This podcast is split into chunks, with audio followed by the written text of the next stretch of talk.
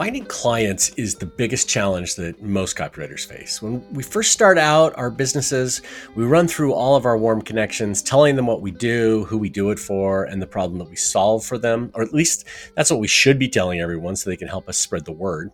And that usually results in a client or two. But when those warm connections dry up, it can be tough. It can be really hard to find clients.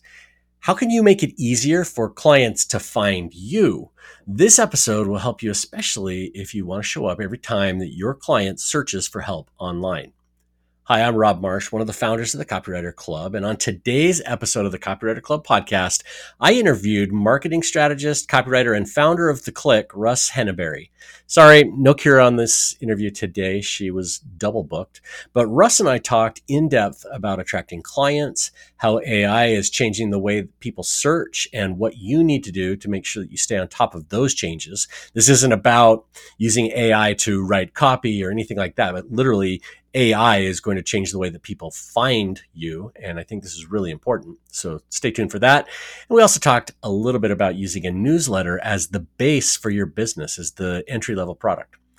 But before we get to that interview, this episode of the Copywriter Club podcast is brought to you by the Copywriter Underground. You've heard me talk about the Copywriter Underground for the last few weeks. It really is the best membership for copywriters, marketers, content writers who are in those growth stages of their business, either starting out or uh, launching new products, finding better, higher paying clients. This is the place to do it. And let me just give you a sense of what you get for $87 a month. First, there is a monthly group coaching call with Kira and me where you can get answers to all of your questions, advice for overcoming any business or client or writing challenge that you might have.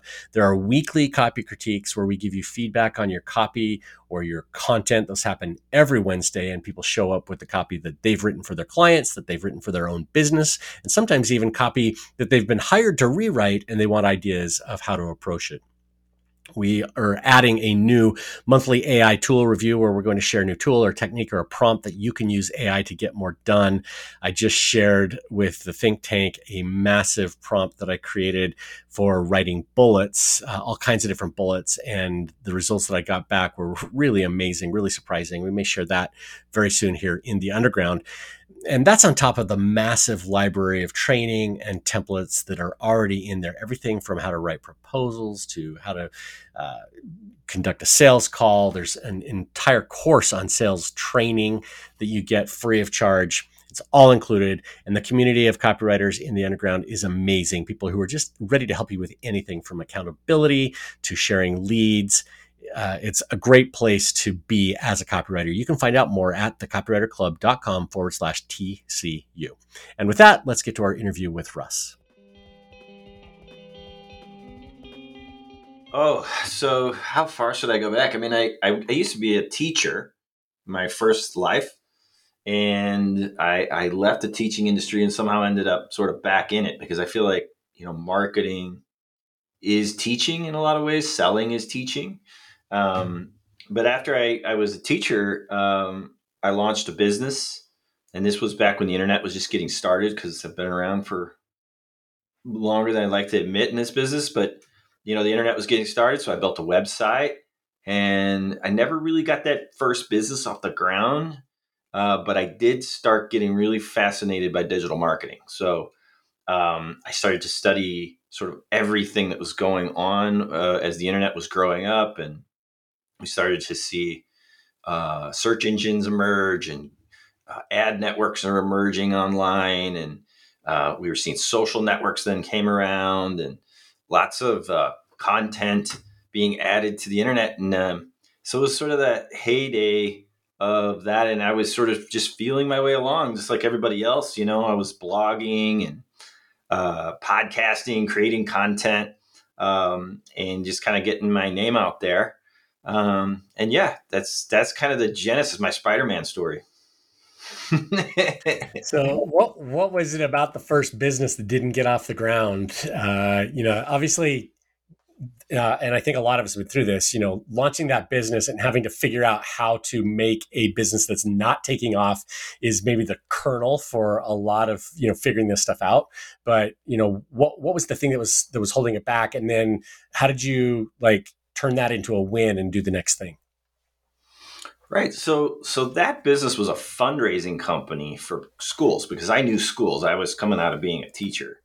Uh, I didn't really have any idea how to run a, a company or a business, but I had sort of a, some instincts when it came to the marketing side. so I started. Uh, I was selling to sort of a difficult group of people to sell to because schools can be quite bureaucratic, right? So they have to have everybody sign off on something. So the sales cycle was really, really long. Um, but you know, I did some things. I was doing direct mail at that time. I was using email because email was a thing back then, and I had built myself a very, very simple website with all the information on it. Um, but the thing that was just so difficult was that long sales cycle um, and I just didn't have the chops and the capital or anything to sort of last it out. But during that time, one of the prizes that I used to give to the schools when they would sell my products, I would actually reward the instructors, the teachers in the classrooms by giving them books for their classrooms. So instead of incentivizing the students, uh, or in in addition to incentivizing the students to sell my product, as a fundraiser, I would incentivize the teachers to get involved as well by rewarding them with classroom books, like trade books, like The Outsiders or you know Judy Blume stuff, stuff like that. And I partnered with a book company here in St. Louis, where I live, that sells trade books to buy those books wholesale. And as I was working that deal, and he watched me kind of floundering around as a young business person at that time, he said, how's this going for you? And I said, well, I got to tell you, you know, it's just me and I'm running around, I'm hustling, I'm going in and out of buildings, I'm sending a lot of mail. Um, but these, these schools are hard to get into. And, um, and he said, well, how about you come work for me? You know? And so, you know, I was 25 or something like that at the time. And I said, well, how about you put me through MBA school and then I'll, I'll come work for you. And he said, all right, well, you know, I'll pay for your MBA and you come down here and work for me. He actually put me to work as a uh, direct mail person because I was doing a lot of direct mail at that time, um, and they were they were selling through catalogs. But it was really the digital side of his business that I got more interested in even than the direct mail side, uh, because again, the internet was new. He had a website, uh, and I was learning all these things about digital and bringing those to meetings and we were applying them and I was learning about SEO and about paid traffic and you know all the things that that the internet was at, at that young stage. And um, yeah I, I worked for him for two and a half years or something like that as I went through my MBA and then I left there and went to work for a company called Network Solutions which was the first company uh, in the United States that was allowed to sell domain names and I worked in their SEO department. I was a supervisor over like 20 SEO developers, and we had like a thousand projects going at one time. And, you know, I learned a lot there. Um, and so, you know, it was pretty much when I left that book company, I knew like my path was towards digital marketing. Um, and, you know, I discovered copywriting and content marketing along that journey, right? Because, you know, when I was learning SEO, uh, I, I started to learn that there at that time there was ways of tricking people onto websites uh, with bad content. Uh, you know, you in fact it could be really horrible. It's just uh, it was just a very early day of the search engine when when the search engine was not very sophisticated and we could trick it all the time. But I I started to realize that you know some of the richest people in the world are paying some of the smartest people in the world to figure out how to make these search engines work better. And I was betting on these MIT grads that were fixing these algorithms. And I started to say, guys, long term, you're going to need to learn content marketing if you're going to be a good SEO person. Uh, long term, you're going to need to learn copywriting and how to be how to understand the written word if you're going to win. You can't just trick people onto pages that have really really poor content that's that's not going to work long term and and of course it hasn't right you know the the war between google and the spammers we know who won that right so now we're we're right where we probably should be where good content works, good sales messaging, positioning, all of that stuff. True SEO works better. Uh, only thing that works these days, you know.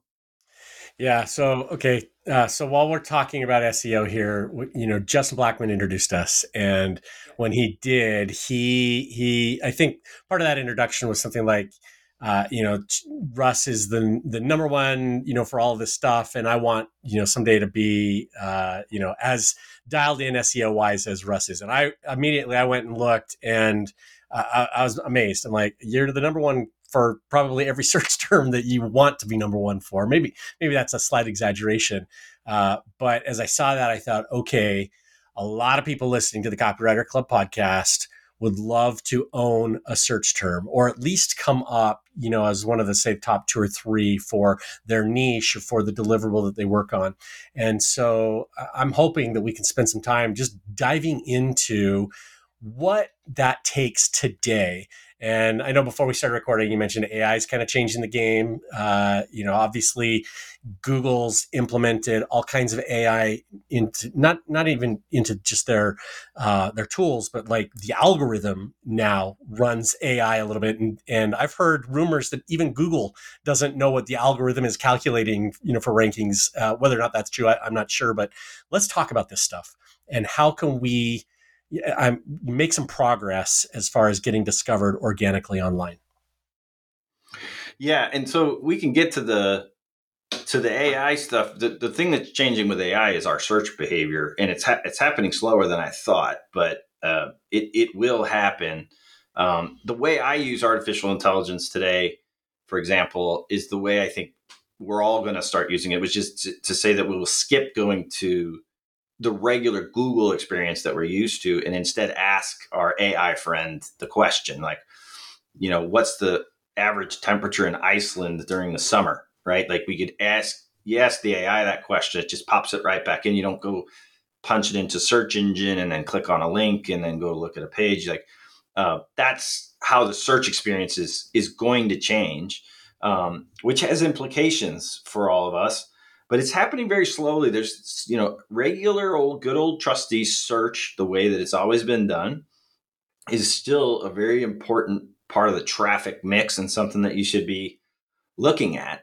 What I tell um, people that are service providers that providing, say, freelance copywriting services or things like that, um, is to create a, you know, separate web page on on your site for each service that you offer um, and make that page very thorough about uh, you know what your process is providing proof and testimonials. So all the things that you know about creating a a good sales page that you learn from copywriting translate that over into seo so like seo is just you know you know seo is a, is is the uh, sister to any content writing like that. You just uh, want to take that those pages that you're creating and then apply on page SEO to those pages. And we don't have to go into what on page SEO is. There's a million free YouTube videos or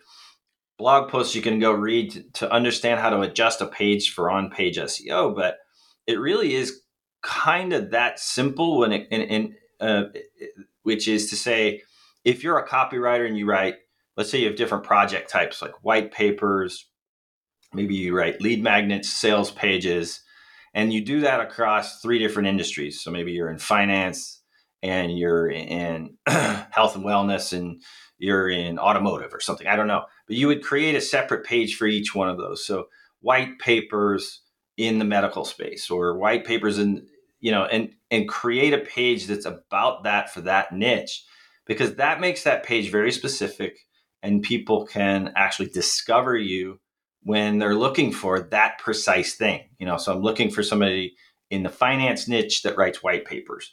Okay, well, that page has a chance of showing up um, for that. And, that. and if you specialize in a location, you know, make that clear on the website. And again, all you got to do is, is look at basic on page SEO um, and apply those things to those pages. Um, and then you have a chance of being discovered through search engines.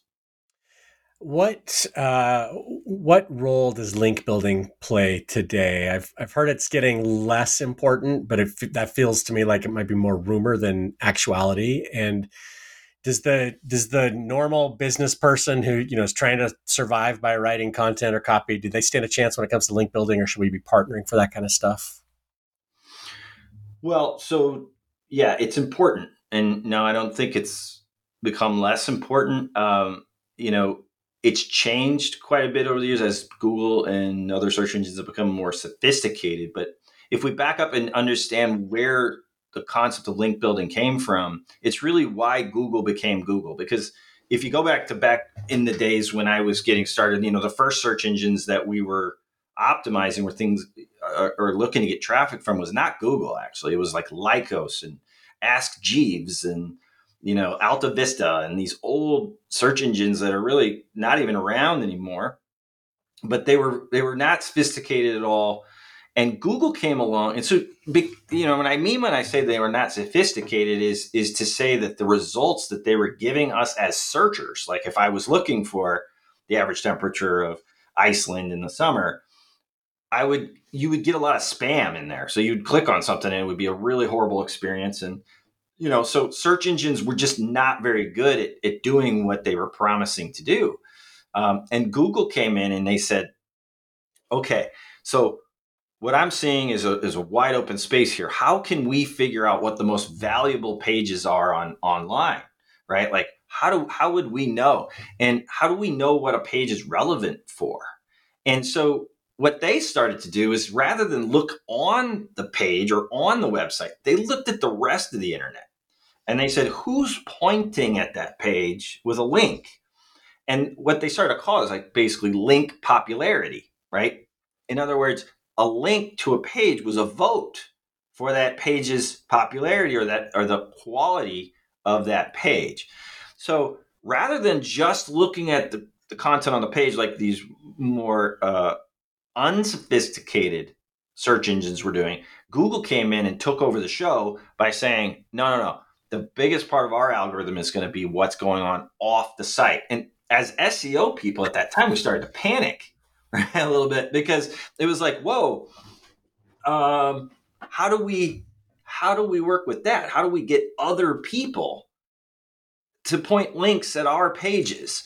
And so, of course, we figured that out during that those days. Like we we started to create all kinds of uh, different ways of acquiring links for our clients and for our own stuff um, that were not going with Google's terms of service, right? Like Google did not want us doing what we were doing, but we were building things like link farms and buying links and uh, doing all kinds of shady things to try to get links that would point at pages so that they would have a better chance of ranking in the search engines. And it worked. Like you just you could go out there and buy 100 links for a client you put the money in, the links that get placed, and boom, there you go. You're you're ranking because Google was not yet as sophisticated as it is now.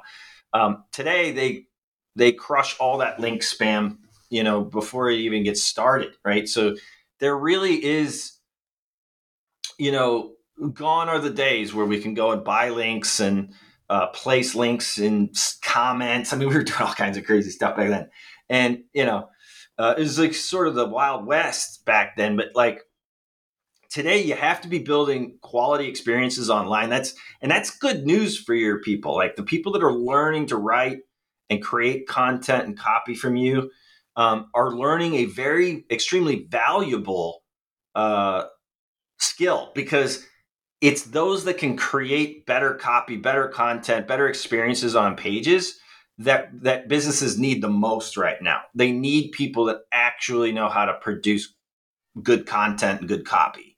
Um, whereas before, we would hire anybody to create any sort of drivel because it really didn't matter what went on the page as long as it had keywords stuffed in it and all this other stuff. So when you're learning true copywriting, true, true content marketing, all that stuff, you're learning an extremely valuable skill. But still to this day, Google operates by looking at the exterior of what's going on around the outside of the site. So, link building, quote unquote, link building is important. So, for example, this podcast interview is a good chance for me to pick up a link from you to my site um, because you're interviewing me. So it's like when you go to put your show notes up for this podcast, it probably makes sense for you to put a link to my site there, and that'll be a an, an actual natural link from you to me. It's a vote for you to say like, "Hey, Russ knows what he's talking about. You should go listen to what he's doing." It's a and it, it adds to my link popularity. So the biggest thing I think is to start looking for opportunities to get real, actual, natural links. You know, and doing interviews and and those kinds of things. I don't just do it to get links. I do, but it is one of those side effects of publishing information and being out there on the internet and, and hustling and, and learning new things and having people that want to point to me and say, hey, that guy's kind of cool, you know? And so understanding, sometimes just the awareness of understanding that the amount of times you're mentioned around the web um, is increasing your chances of being discovered by search engines. Yeah, and and so if that's the goal, and I mean it should be our goal, at least you know to be found how much of that should we be doing on our own sites as well? So for instance you know we're recording this podcast um, would you ever you know want to take a blurb of it uh, and post it on your own website and say, hey, you know, this is stuff that I shared on a particular podcast. It's really good, and hope that that also attracts in links. Or are you writing, you know, what they call skyscraper content or wagon wheel content and uh, like all of that stuff? How often should we be doing it, or should we be doing it at all? Um, are there some people that should or maybe businesses that really shouldn't worry about that like what how would we think through our own uh, content strategies on our own websites? In the simplest terms, I, I'd like to I'd like to introduce like when you think about your publishing frequency and cadence and length and all that stuff that you're going to do on your site. I would ask you to, to ask a sort of binary question. Are you going to be a publisher? In other words, are you going to operate like a media company where you know if you are look at the space that you're in and figure out like what does it look like to be a media company in your space? So if, it, if i was just going in the general digital marketing space if i was going to operate as a publisher as a media operation i need to be publishing multiple times a day. If i'm going to be keeping up with digiday and ad age and other people that publish the same sort of content that i talk about I would need, in order to be a publisher, I would need to be doing a lot of, and I would probably need to be staying up with trendy topics and staying on topic, maybe reporting the news, right? Like this is happening at Google, this is happening over at Facebook, like this is, these changes are happening in the digital marketing space and publishing often and also not super involved copy and content. It's just, you know, publishing more frequently. I would guess that most people that are listening to this don't, you know, aren't aren't that right. Yeah, so that sounds exhausting to me. Well, because think about what the what the what the business model of a publisher is is either selling the actual uh, script subscription to the content itself. So it's like 20 bucks a month, you get access to this content. So that's one way to monetize that. The other way to monetize it, uh, that sort of model is to sell advertising. So you get a lot of traffic in and you sell you sell access to, to your audience, to other people, that's advertising. Most of us are not in that business model, right? So you can build a business that's a publishing company and you can go and monetize through subscription revenue and advertising. My guess is most of your people are selling services or even maybe information products, right? Might, might be selling courses and things like that. If that's the case, I would recommend publishing less often, more involved content. So, employing something like a skyscraper technique that you mentioned earlier. And again, you can Google that, and there's plenty of information out there about how to build skyscraper posts. But essentially, what you're talking about is thoroughness, right? Depth of coverage, right? Like you're talking about things that are probably not newsy, right? Like this didn't just happen and I'm reporting that it happened. Instead, I'm being very, very involved about you know something about uh, that you want to be ranking for if it's search uh, you would want to be building something thorough rather than publishing frequently so maybe you're publishing something like twice a month but it's very very thorough content and copy um, that would be my recommendation for most people out there that are in services or selling information products. Okay, so before we leave this topic, uh, you know, I mentioned how well your you show up, you know, in SEO. There are other things that we need to be thinking about as service providers, copywriters, content writers that we can do so that when somebody types in, you know, and, and I, this is probably not going to happen for you know all but maybe two or three people, but copywriter or uh, you know SaaS copywriter or you know copywriter for courses or whatever that we are the ones that are showing up in addition to what we've been talking about from a SEO standpoint. So what I want you to think about though is that search is one traffic channel right. that you could be thinking about. And you can certainly, you know, if you want to rank for uh, co- uh, copy SaaS copywriter in Seattle, Washington, right? You would go and apply on page SEO to your site and probably build a page that's dedicated to that keyword. So it's all about being a SaaS copywriter and in Seattle and all those things, right? And, and you would apply on page SEO. The second way to go get that traffic from a search engine is to go buy that traffic. So you would yeah. buy that keyword using something like Google Ads. Um, you know, you just pay to play. So, you know, you can buy those clicks, you can go earn those clicks. I would recommend that you do both. Makes sense. Okay. Um, let's also talk about AI. You mentioned that AI is changing search behavior. Um, how what else is it doing as far as you know SEO goes and the impacts that it's having on us getting found? Well, and again, you know, what's what's going to happen as Google continues to integrate AI and Bard into its actual search experience, and people are using ChatGPT, and, and you're seeing ChatGPT and other models that are coming in behind it uh, being integrated into every tool that we're using. Like you know, like I use Notion to manage projects, and AI is built into Notion now. I use Kajabi to handle my course material and stuff like that. AI is built in there. My landing page software, AI is built into there, and so everything. You know, everybody is starting to integrate AI, and, and search is going to be the same.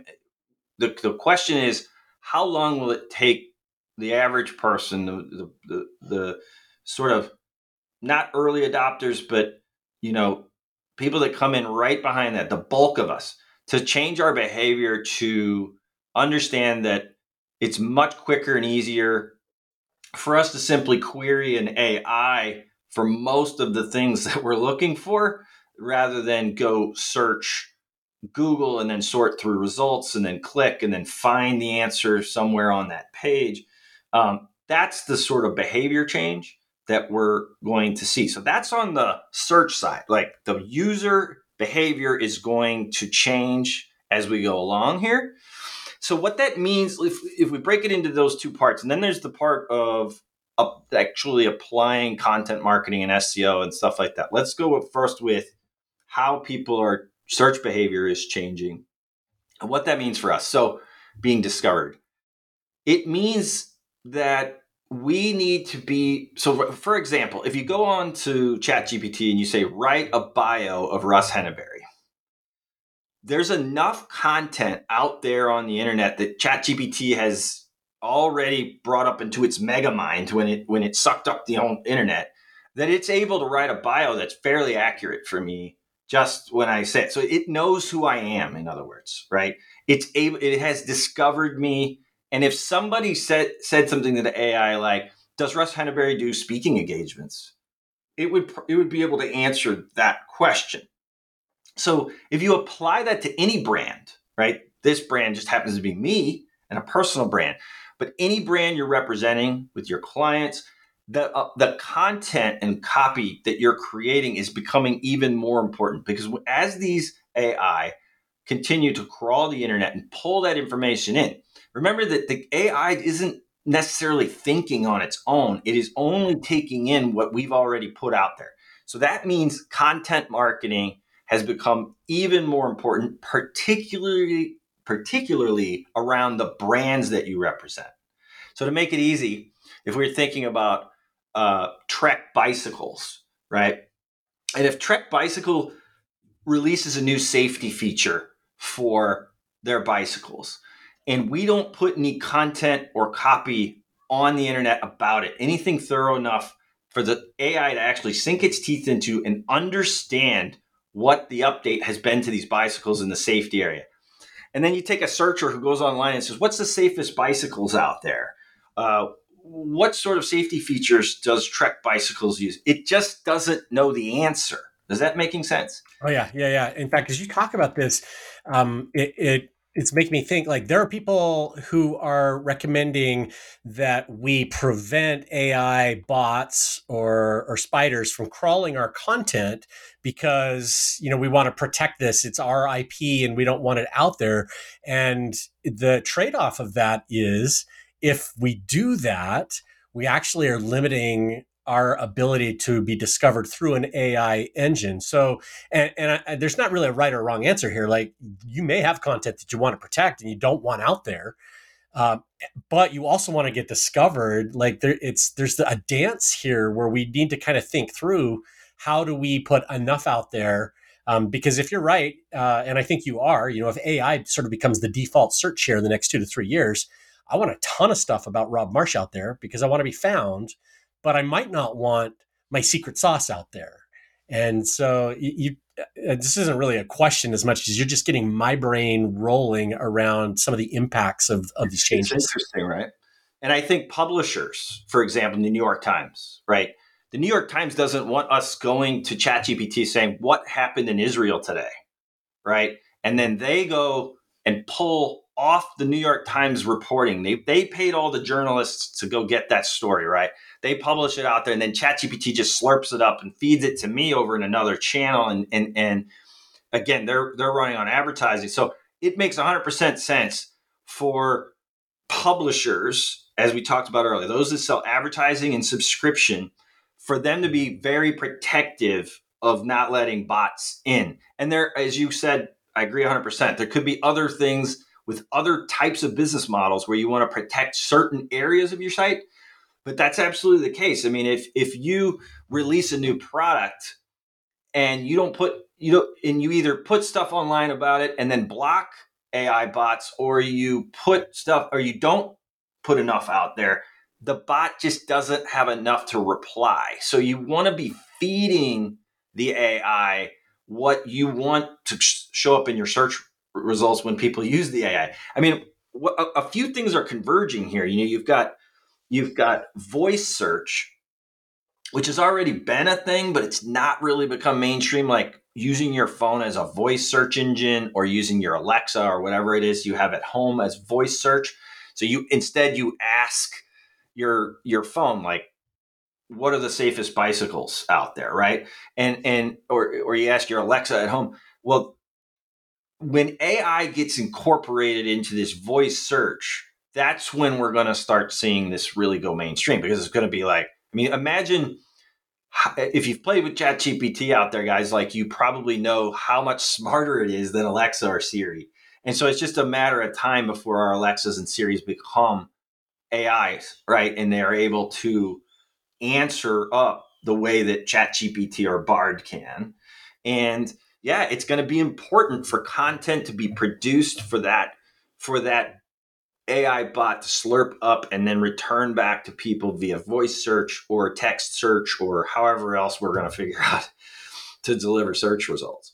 Yeah, there's there's an opportunity out there for somebody to figure out what does that uh, content plan strategy look like, you know, so that you know we can start getting that stuff out there, so that we're we're found ultimately.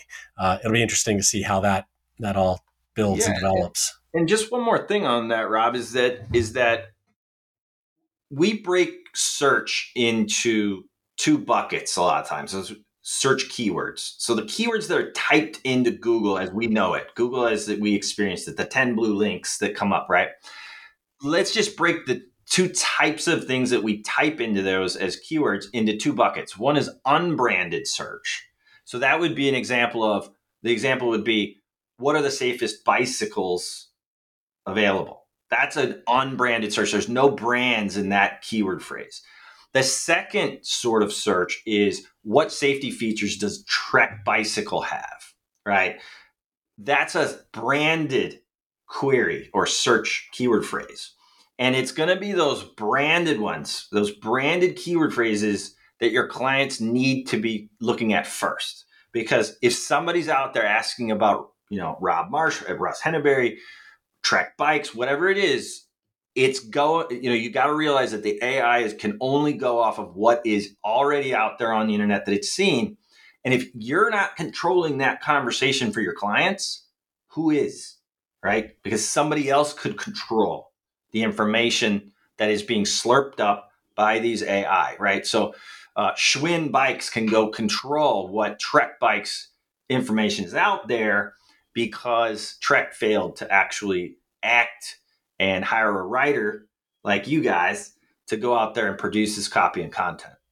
Yeah, that's a really good point. You, have got me thinking about a lot of a lot of stuff that may take a few days to gel. Okay, so um, let's let's maybe leave the topic of SEO just a little bit because that's just one way to get found by clients. And I think you've got some other thoughts around um, you know connecting with clients, the the messaging that attracts them, and and how we sell clients, you know, or, or attract them into our businesses. Let's talk a little bit about that. Um, what else do you recommend? sole proprietors like copywriters content writers be doing to attract those clients to our businesses Right. So, you know, it's it's one of those things we learn copywriting and then sometimes we look at our own stuff and we say, "Whoa, like we're not following basic principles of of selling and copywriting." And you know, sort of rule number 1 is that we speak to people about the outcomes that they're looking for. So, rather than when we're when we're talking to clients or building messaging around what you do and what you offer, be careful that you're not positioning yourself as somebody that creates blog posts or white papers or lead magnets or blog, you know, whatever the content is that you produce. Instead, position it more as the outcome that you produce awareness, leads, sales, and retention. So, it, what I'll tell you is that every marketing problem out there either falls on it falls into one of those four buckets awareness lead generation, sales, or retention. So if you're talking to a client and they're saying things like, man, if people just knew who we were, we get the best product out there, they're they're having an awareness problem, right? And you can sort of tag it as that. And you can say, well, I know how to produce awareness. Like I know how to get more eyeballs on what you're doing. They don't care if it's the, with those how those eyeballs are coming in necessarily. That would be more explaining the features of what you do, so we create blog content or we create podcast ideas for you or we write video scripts or whatever it is that you do as a result. But really, what that person's looking for, if you listen to that pain, that pain is pointing to an awareness problem. And you'll hear clients saying all kinds of things, and you can typically, you know, typically map it back to awareness, lead generation, sales, or retention as the issue, retaining the customers that you already have. Um, and there's different types of copy and content projects that work for those different four buckets because a blog like creating a blog strategy or creating you know getting on a retainer and doing like 10 blog posts a month for a client uh, is not going to solve their retention issue or it's not going to solve their sales issue right there are other you know and it you know it could help it's not going to hurt it but it's certainly not the right you know type of project to execute when your client is throwing their hands up in the air and saying, I don't know, we're getting lots of traffic to these to these product pages and these sales pages, but we don't get any sales. Well, that's a sales problem. You need to be creating better product pages, sales letters, you know, that kind of thing, or maybe fixing the advertising that's pulling that traffic in to start with. But, you know, I, I talk about this concept of being a, if being a doctor when you're dealing with your client when you're talking to people like as a client. You know that what does a doctor do? A doctor you come into their office and they say so what brought you in here today? Right? Because if there's somebody talking to you a business owner i i'm sure you're a lovely person but they're not there for their own fun they're there because they have a pain just like you would that's the reason why you go to your doctor and you say well doc my elbow hurts right my elbow hurts and what's the doctor do? The doctor starts to diagnose. And this is selling, right? This is selling in a nutshell for me is now I start to diagnose. So what brought you in here today? Well, uh, you know, I don't know. We're we've got this great product. Nobody, it's the same as them starting to talk about that elbow, right? And you're going to ask the question, just probing questions. You're trying to diagnose the problem. And there's four major diagnoses awareness, lead generation, sales, and retention. So if you can pull them down and understand, like, okay, I see the type of problem that you have, it's a retention problem. You're getting lots of returns, you're getting bad reviews, you're, you know, or uh, your customers buy, but then they cancel, right? There are different types of copy projects that you can prescribe. So just like a doctor at the end of the visit says, okay, I've asked the questions and now I'm ready to prescribe. And they take out their thing and they say, take these two of these and call me in the morning, right? And that's the same way we want to use sell as as copywriters and uh, content creators is is to is to diagnose and prescribe. Um, and so that's that's how I approach anybody that's having a conversation with me. And just like a doctor, sometimes you might say, "Okay, I see what your problem is now, and I don't do that. You need to go see a specialist. This person specializes in fixing retention issues, or this person." And that's how we build a referral network, right? We find other people that have that do similar things to us, but not what we want to do or what we what we like to do or what we're good at. And so we build a referral network and say, go talk to that person about white papers. Go talk to this person about sales pages. I'm the front end content guy, right? I, I drive awareness. I'm really good at that. Or I, I, I write e-commerce product pages. And so if you diagnose and at the end you say, you need to go see a specialist, that's okay, right? That's absolutely okay. And the way that I approach my networking and my referral network is to find people that do complementary things to me. And when I find somebody that that's a better fit for them, I kick them over there. And when they find people that's a good fit for me, they kick them my way. So it works really well like that. Yeah, that's a, that's a smart approach. So as you go through this, are you and maybe it's different for everybody, but in your business, do you have specific packages that you're selling people into, or are you taking the diagnosis to the point where it's like every disease, every problem, every pain is different and it's going to require something a little bit different. And I'm going to put something together on the fly for you individually. How do you approach that? So that's a great question. And I think it's, I think it's smart and it, I think it's unrealistic to think that you can create packages when you're just getting started because you you're kind of feeling your way. You know, you're trying to you're playing with some different skills, trying to figure out what you like to do.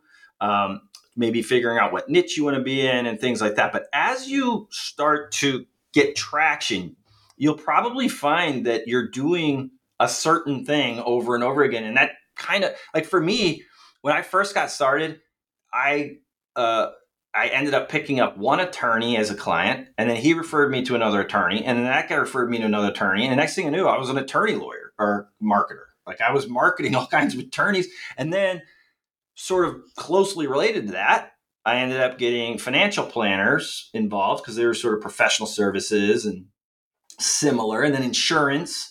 And after a while, I started to realize like I can productize this service, right? I can take this service that has this. I always seem to sort of be reinventing every time I talk to a client, and I can productize it. And I think there's a lot of value in productizing a service. What it does is it gives you the the advantages of products over services. One of the things that's a weakness of a service is that we typically pay for it after it's been completed. So you go get your hair cut, you pay after. You go have your roof done, you pay after. You know, you somebody comes shovels your driveway, you don't pay them then they shovel the driveway. They shovel the driveway, then you pay them. Well, when you productize a service, in other words, put some very specific outcomes and deliverables around what you do, you can put a price tag on that. You can and and you can start to pick up efficiency because you're doing a similar thing over and over again.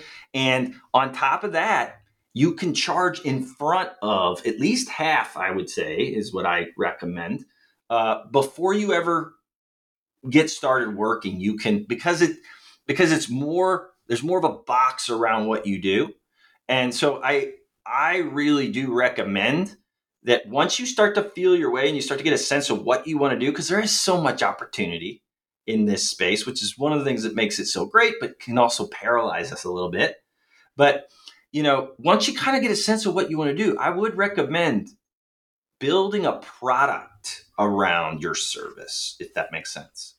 Yeah, definitely makes sense. And then, uh, how do you think about pricing that as well? Uh, I mean, you know, in in the world that you live in, and, and in SEO, I mean, prices range from you know six dollars for a five hundred word blog post to literally thousands, tens of thousands of dollars for content strategies and and ongoing support. So, how do you think about pricing your services, or how should we be thinking about you know where we fit in in that uh, spectrum and the value that we offer to our clients? Well, the easy thing for me to tell you, the cop out answer is to say go up, go up market and premium price, right? And I do recommend that. I absolutely recommend that you do that. But as you've said, Rob, I mean, there's, it's not like the price of milk, right? We go to the store and milk is, let's say, five dollars here. We go to the next store, it's six dollars. You go to another store, it's four fifty. They're all pretty close in price. In in in our business, you could have somebody that will charge four, you know, one percent of what you are charging for what looks like the same outcome. Uh, you know, they're promising the same thing and they're undercutting you by an insane amount. Like somebody's charging hundred dollars for something you need to charge thousand dollars for, or something like that, right? And it, I I do recommend you work towards going to premium pricing. And really, when I think about pricing, it's really about positioning myself in a place where I can make a living, right? And, and the living that I want out of this business. Um, and I'm looking for the clients that can pay that, right? Like I'm looking for clients that can pay that amount. Um, there's a lot of different ways I could take this question, but I'll give you one where the place that I usually give advice for people getting started and just get kind of finding their way and they're getting some traction. Your first milestone, in my opinion, is to get to 10K a month. So you're looking to get maybe two to four, maybe five clients. Your your sweet spot probably be between three and five clients, and you're you're hitting 10k regularly with retainers hopefully where where your your revenue's not all spiky throughout the year where, where it's like oh i made thousand dollars this month and 15000 the next month and then nothing the month after that. Instead you're like sort of smoothing out a little bit um, and look to get to that 10k uh, by creating a, a, a productized style service and you know, providing that month after month after month. That's one of the cool things about what we do is that content and copy bonfire constantly needs to be fed. If you find the right companies, they are starving for people that know how to create compelling, interesting, entertaining, inspiring content uh, and copy. And there's a never ending need for it. You know, if you find the right businesses, so just look out to where you're hunting, right? Like if if you're talking to a lot of people that are like, man, I'm just rubbing my last two dimes together, your pricing can't be premium. A little more advice on that maybe if you if you I love working with companies that are doing around between 1 and 20 million in sales and have about 25 to 50 p- employees. And I'll tell you why because those companies have, have traction, so they have money.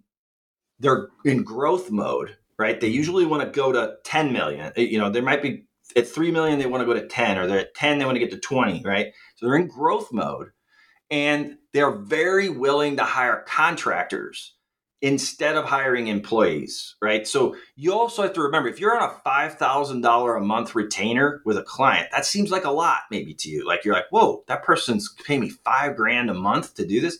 But you have to remember that that's 60K per year. You can't hire hardly a green person out of college that knows that, that knows much for 60 grand. Uh, especially when you throw in benefits and all the things that you got to do when you're on a W 2.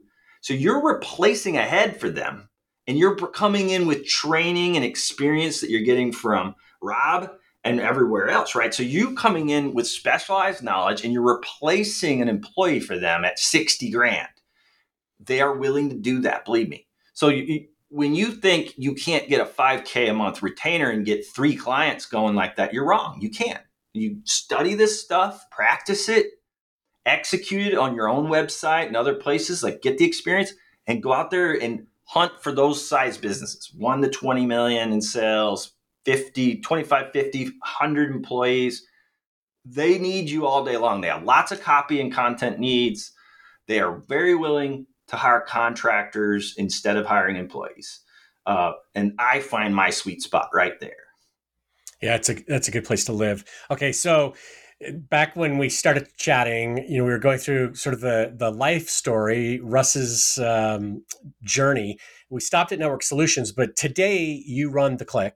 Tell us a little bit about, uh, you know, why you started theCLIKK, what you're doing, the, you know, and and your approach to your business uh, that you're running today.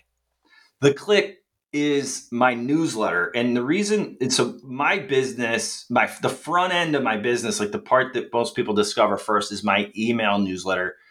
And the reason is because what i've found is that we're all trying to move people from where other channel they're on whether it's you know watching us on youtube or connecting with us on instagram or tiktok or you know on the website where we're trying to get them on an email list. Because email is where we make sales, but we can also push content out there. And so I did, made the decision to make my business publish email first. So email first publisher, it's theCLIKK and uh, that's C L I K K. And what we do is we push out information about marketing, digital marketing, um, and we sell courses and I sell consulting and I do some stage speaking and stuff like that through that brand. Um, but yeah, I started it uh, because um, everybody's trying to build an email list, and I was like, well, why don't I just start with the email list? like, that's the first thing I'm doing, and then I can push people out wherever I want. I can push if I want to launch a Facebook group, I can use the email list to do that. Right? If I want to do this, I, I use. So I, I'm still very, very uh, interested in email uh, and and its power. It has this. It's it's sort of at this crossroads of content and copywriting. You can use email to send promotional emails. You can use email to send content, right? And you can build content that's sort of a hybrid, where it's like hybrid content with some. I call it content with teeth right? So it's content, but it's got some sales messaging in it. It's got some links in there to go buy stuff. Um, and I like living there. And then I can use my email list to build other channels if I want to stand those up. Yeah, I like that. Okay, so what's next for theCLIKK? You know, what are you what are you excited about here in the next few months? Well, I, what I see is AI. Uh, you know, what I see is AI coming at the very bottom layer of, of the tactical things that we do as business people, but certainly as marketers, right? So it's it's sort of chopping off the very, very bottom of what we used to do and, and replacing that. And what I'm encouraging people to do is move up the chain in terms of the types of projects you're working on, the sorts of information you want to be learning about. And I think it's important right now to be learning about the strategy behind, especially digital marketing, um, and balancing that with the tactics that you're learning. For example, if you're learning how to write a sales letter, that's very that's that's valuable, very valuable. Do but what I'm encouraging people to do is to understand the context in which that sales letter lives, that it lives within a larger campaign uh, that is designed to drive awareness, leads, sales, or retention. So about I don't know, but two months ago, I launched a, a course called the Strategic Marketing Masterclass um, which is all about digital marketing strategy. Um, and uh, that's what I'm excited about right now. I, am getting a lot of good feedback on that. People are understanding that messaging. Um, but you know, a lot of people that are in copy and content um, don't really make the connection right away that they're in a marketing function. You know that that uh, you're not a writer as much as you're a marketer who's weapon is the written word. You know, so you're really a good writer, a good copywriter, you understand that's your weapon. But at, at the end of the day, you're on a, you're in a marketing function. And so it makes sense to me if, if you want to become more valuable and make more impact, uh, to learn the context in which your piece of marketing fits. And when you can bring that sort of knowledge to your clients, you'll get invited into bigger and better meetings. You know, so if you want to make bigger money, you need to be solving bigger problems, right? And the big problems are awareness, lead gen, sales, retention. So if you can come to them with that, like, I don't just write the sales letter. Yes, I do that. Yes, I do this. Yes, I do that. I do those things. But the bigger picture you understand, right? You understand the context in which leads are generated or sales are made, retention is uh, increased, that kind of thing. Uh, that's how you become more valuable. And yeah, that's what I'm talking about a lot at theCLIKK right now. That's awesome. I know we're out of time uh, and appreciate everything that you've shared. I want to give people a chance to sign up for theCLIKK. So tell us where to go, uh, how we connect with you, Russ, um, you know, all of the places where, where we can find out more. Well, like I said, it, I'm an email first publisher. If you want my stuff uh, first, go to the click, that's C L I K K dot com, and just register there, and you'll start uh, getting my email. Usually, if I'm not in a product launch or something like that, you'll probably hear from me once or twice a week.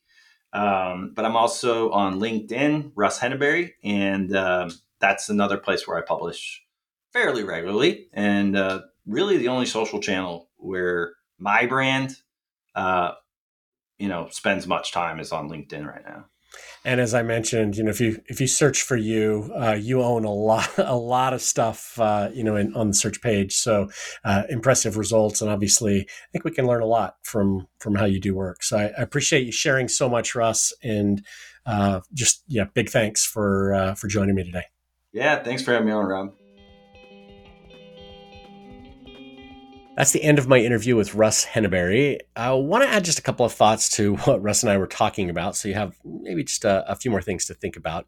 Uh, I, I want to go back to that conversation we were having on AI's impact on search. I think this is critical. This is really eye opening to me as Russ was talking, and I've had a little bit of time to think about it since. In fact, uh, before I was recording this in the Copywriter Club Facebook group, there was somebody who had posted a link to a petition that uh, Uh, is all about getting AI companies to pay for the content that they spider and then feed into their models. And on the you know the, the at the top of that I, that sounds like a really good idea obviously if we're creating content we should be paid for it but the risk here is that if we prevent AI companies from spidering our content because they're not paying for it it's going into the model for free we are possibly removing ourselves from the results that the AI models can then present when people say, who is the copywriter that I should hire? And that's going to depend on there's all kinds of parameters that go into that question you know. Are there copywriters here in the baltimore area that i can hire? Are there copywriters who focus in on aviation or automotive or working with coaches or ed tech or you know whatever the industry is?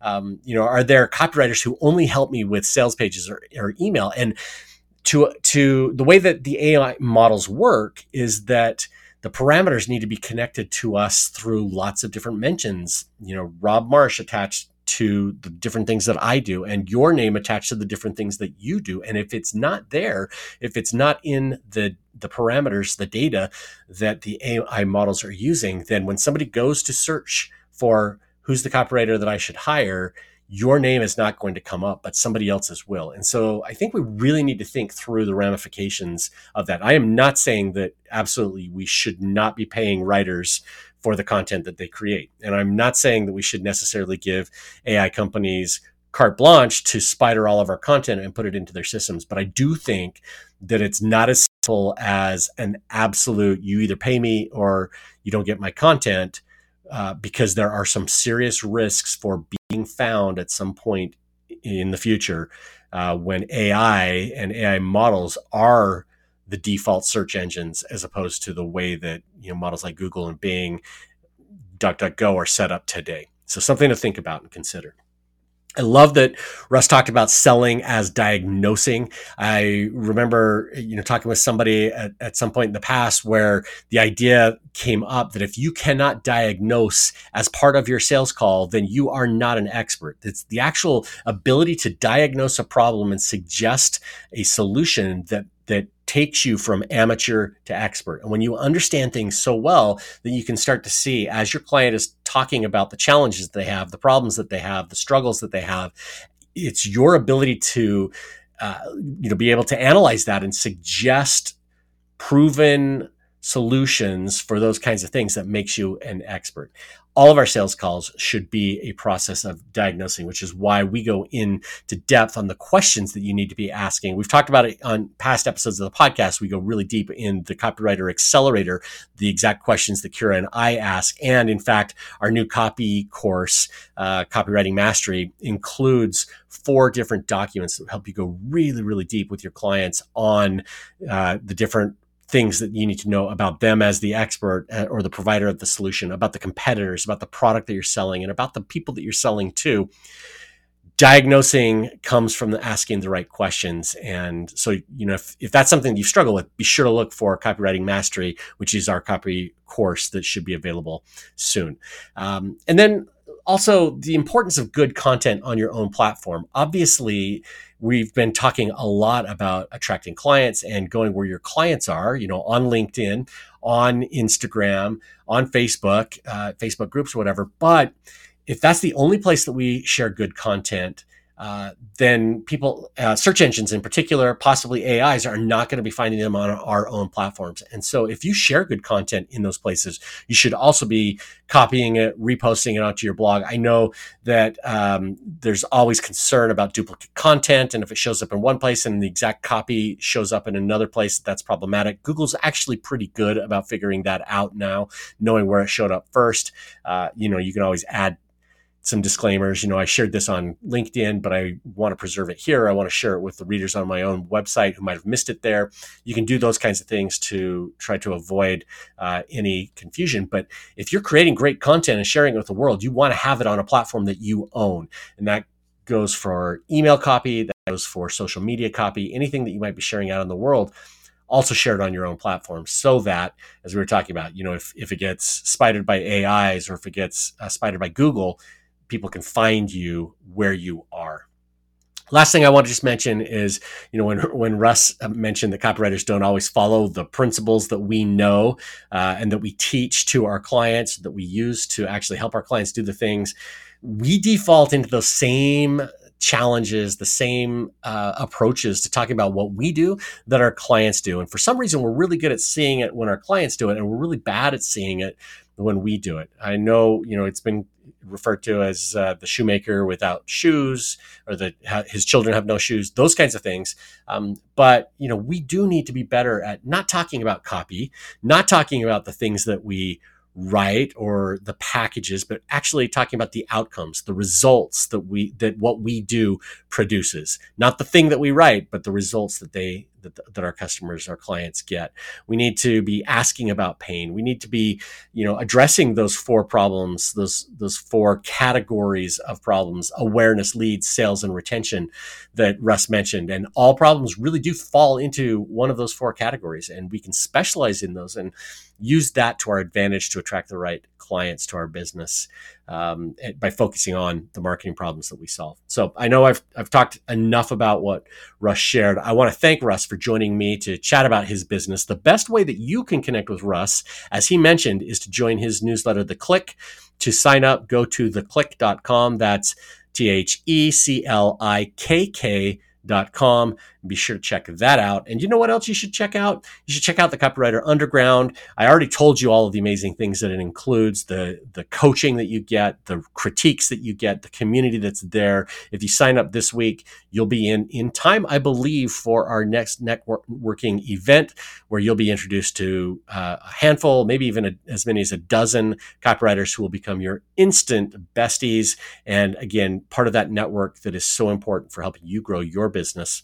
Uh, the resources in the Copywriter underground are amazing. Go to thecopywriterclub.com forward slash TCU to join that community. And that's the end of this episode of the Copywriter Club podcast. The intro music was composed by copywriter and songwriter Addison Rice. The outro was composed by copywriter and songwriter David Muntner. If you've enjoyed what you've heard, please, please, please leave us a review wherever it is that you listen to your podcast. Maybe that's on Spotify or Apple or Stitcher or somewhere else.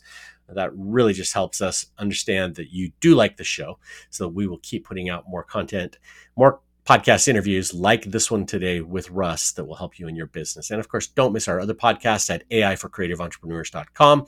You can find that on YouTube or wherever you listen to your podcasts. Thank you for listening, and we will see you next week. Copywriters coming together to help the world write better copy and make more money. Kira and Rob's Copywriters Club can make you lots of money.